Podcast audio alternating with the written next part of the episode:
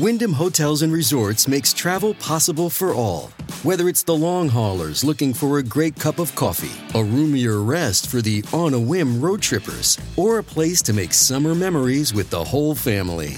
No matter who you are, where you're going, or why, with 24 trusted brands to choose from like La Quinta, Days Inn, and Super 8, your Wyndham is waiting. Get the lowest price at wyndhamhotels.com. Restrictions apply. Visit website for more details. Hey everyone, Elie here. Happy Friday. Just want to take a moment to thank you all for your fantastic support for my new book, Untouchable How Powerful People Get Away with It. I've heard from so many of you who've picked it up and read it, and uh, I love hearing your responses to it. It's very satisfying and it means a lot. As always, send me your questions, thoughts, or comments to letters at cafe.com. And now here's this week's note.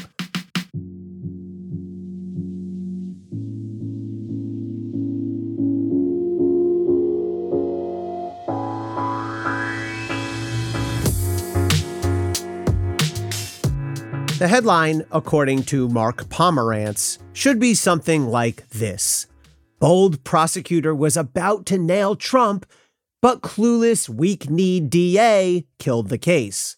Pomerantz, the former federal prosecutor and longtime criminal defense attorney who came out of retirement to work on the Manhattan DA's investigation of Donald Trump's business and finances, has been on a media whirlwind spinning a tale about how he would have taken down the big guy. He really, really woulda if only the newly elected district attorney, Alvin Bragg, had let him at it. We need to read past the top banner here. On closer examination, Pomerantz's narrative is a dubious one, riddled with inconsistencies and self aggrandizing post hoc bravado. Over the past few weeks, a spate of former prosecutors and high profile legal experts from across the ideological spectrum have called Pomerantz out for his dishonesty and for violating fundamental ethical and practical tenets of prosecution. I concur. Before we dig in, some disclosures, weigh them as you will. Bragg is a personal friend and a former colleague of mine at the SDNY. I like and deeply respect him. I don't know Pomerantz. Before this matter blew up, I'd heard his name kicking around as a defense lawyer on the circuit and knew of him as an SDNY alum. We've never met or spoken.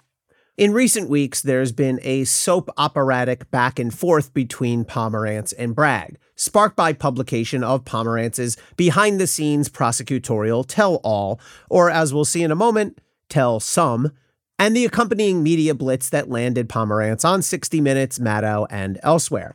It's tough to follow every twist and turn amidst the he said, he said of it all. So, in an effort to clarify, I hereby offer you five undeniable truths about the showdown at the Manhattan DA's office. Number one, Pomerantz's credibility is in tatters. I'm going to yield the floor here to Ryan Goodman, co editor in chief of Just Security, who wrote a blistering takedown of Pomerantz titled Pomerantz versus Pomerantz an annotation of his leaked resignation letter in Manhattan DA Trump investigation. The article features two photos of Pomerantz set next to each other, providing an unsubtle but apt visual representation of his duplicity. Goodman, by the way, is no Trump fan. He often publicly predicts Trump's demise, and he recently co authored a 174 page draft prosecution memo urging Trump's indictment for the Mar a Lago documents. Goodman meticulously dissects a string of inconsistent and contradictory public statements by Pomerantz about the Trump case, including his proclamations about the strength of the evidence, which we'll discuss in a moment. That's just one of about a half dozen examples where Pomerantz's after the fact chest thumping is at odds with his own words and actions while he was working on the case or since then. Here's another whopper. Pomerantz has at times claimed that Bragg's predecessor as DA, Cy Vance, quote, directed the team to present evidence to a grand jury and to seek an indictment of Mr. Trump, end quote. But the actual record, including Pomerantz's own prior statements, establishes quite clearly that Vance gave no such order and instead gave fuzzier instructions about carrying on with the investigation. Kudos to Goodman for this piece, which sharply exposes Pomerantz's habitual dissembling. Second, Pomerantz's case was shaky at best. Pomerantz declared in his haughty resignation letter to the DA in early 2022, which somehow, somehow, I can't imagine how, was leaked to the New York Times, that, quote, the team that has been investigating Mr. Trump harbors no doubt about whether he committed crimes, dash, he did, end quote. But Bragg, you know, the actual district attorney, disagreed as did three other, three other lower ranking prosecutors who reportedly resigned because they believed Pomerantz was rushing ahead despite gaps in the evidence. So much for Pomerantz's claim that, quote, the team harbored, quote, no doubt. As Bragg has stated publicly, quote, I came to the same conclusion that multiple senior prosecutors in my office independently came to, and that was that Mark Pomerantz's case simply was not ready. In a meticulously reported article for New York Magazine, former federal prosecutor Ankush Khardori reveals that Pomerantz was unable to answer basic questions for Bragg about the requirements of New York state laws that he now claims he was ready to charge. Note to future prosecutors out there you cannot indict a case if you don't know what law you're charging. And remarkably, Pomerantz never even prepared a draft indictment a prosecution memo, or an order of proof, the document laying out the witnesses and other evidence to be presented at trial for Alvin Bragg's review. This is a remarkable detail. No competent prosecutor would ever consider greenlighting a major case without these foundational documents firmly in place. As Goodman notes in his piece, Pomerantz has subsequently acknowledged that various members of the team expressed doubt about the case. Most damning, Pomerantz himself conceded in a February 2021 email that, quote, there is a big risk that it will not end in a conviction, end quote, and that while he, quote, believed a prosecution would prevail, a lot of uncertainty is baked into the situation, end quote. Here's a quick reminder that prosecutors must prove their case to a unanimous jury beyond a reasonable doubt. A quote, lot of uncertainty, as Pomerantz himself phrased it before his PR blitz, is more than reasonable doubt, and that means you're getting an acquittal. And that might explain this telling tidbit. Even before he quit, Pomerantz reportedly wouldn't even commit to stay at the DA's office to try the case himself. It's the old prosecutorial charge and dash. Indict the case, soak in the glory at a press conference, and then leave others holding the leaky bag at trial. As you can probably tell, I was caught on the short end of this routine more than once when I was at the SDNY. It's not great. Number three, rather than doing more work, Pomerantz quit and went public. Pomerantz implicitly concedes in his resignation letter that Bragg never exactly shut down the case or ordered all work to cease. To the contrary, Bragg did what good supervisors do all the time. He told Pomerantz the case needed more work, a point that Pomerantz seemingly understood or should have, given his own aforementioned concessions about uncertainty accompanying the case as it then stood and the fact that he hadn't even drafted an indictment or prosecution memo. While Pomerantz has spent the last year since his resignation preparing his book and his PR frenzy, Bragg has continued to do the work. Bragg confirmed just last month that the investigation continues and that it has taken new turns, as investigations often do. When Bragg expressed uncertainty about the case and told Pomerantz he needed to do more work, Pomerantz could have dug in and done just that. Instead, he quit in a huff, wrote his book, and then tried to turn himself into a public martyr and hero of the resistance movement.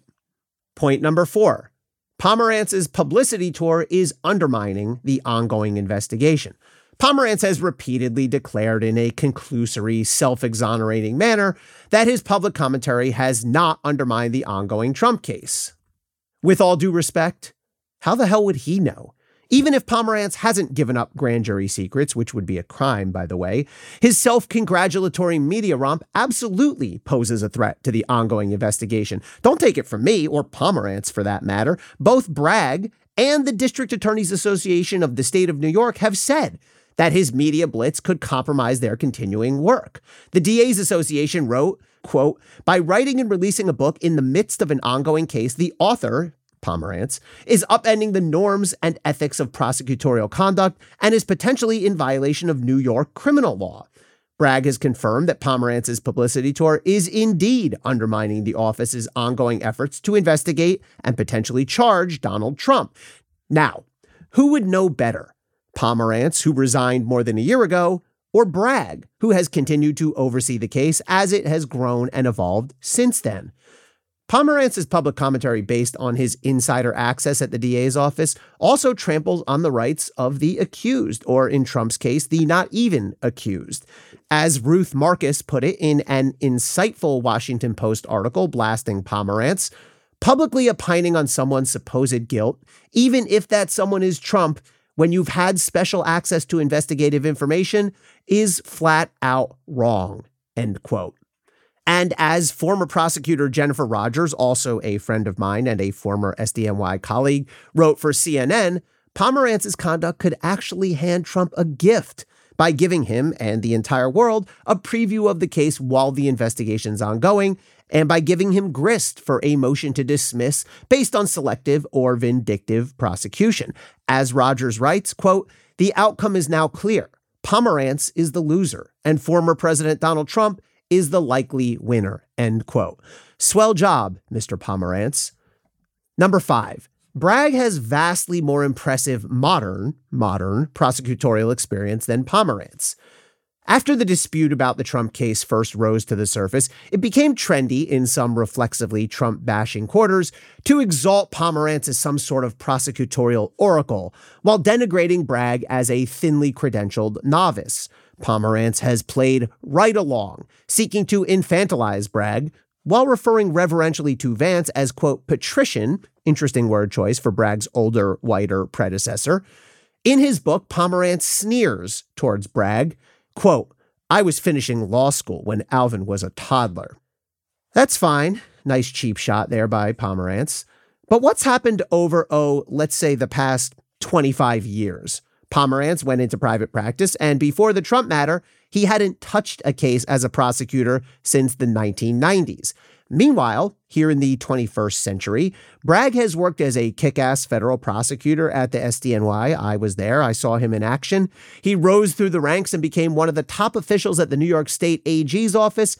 And then he got himself elected as district attorney in an absurdly crowded field, making history as the first black DA in Manhattan's history.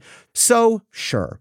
Go with Pomerantz if you prefer museum relics reminiscing about the late 1900s and the good old boys. I'll stick with the trailblazer, who's done the job for the past quarter century. Pomerantz seemingly prefers to pick his fights with people who cannot punch back. He claims he was raring to duke it out with Trump, yet he sat on his hands for the year plus he could have indicted before Bragg arrived. So now he'll heckle Trump from the bleachers, safe from ever having to back up his braggadocio in court. And he has lobbed bombs at Bragg, who is rigidly constrained by the prosecutorial rules of ethics in how he can respond, as Pomerantz surely knows. Bragg has absorbed Pomerantz's bogus slings quietly and with dignity as he must, and he has done so at the risk of his own reputation and career. Indeed, the politically expedient move for Alvin Bragg would have been to indict Trump, call himself a hero, let the chips fall where they may, and rake in the votes of the overwhelmingly blue district where he now serves. Instead, he took a stand based on his own principled prosecutorial judgment. Former prosecutor Andrew Weissmann, also no fan of Trump's, has written that Bragg, quote, actually may have been courageous, not cowardly or inept, since he hardly had anything to gain and a lot to lose politically by the decision. Former federal prosecutor Andrew Weissmann, also no fan of Trump's, has written that Bragg, quote, actually may have been courageous, not cowardly or inept, since he hardly had anything to gain and a lot to lose politically by the decision, end quote. Pomerantz got his 15 minutes and he's about 13 and a half minutes in. But Bragg has his integrity, and that's permanent. Thanks for listening, everyone. Stay safe and stay informed.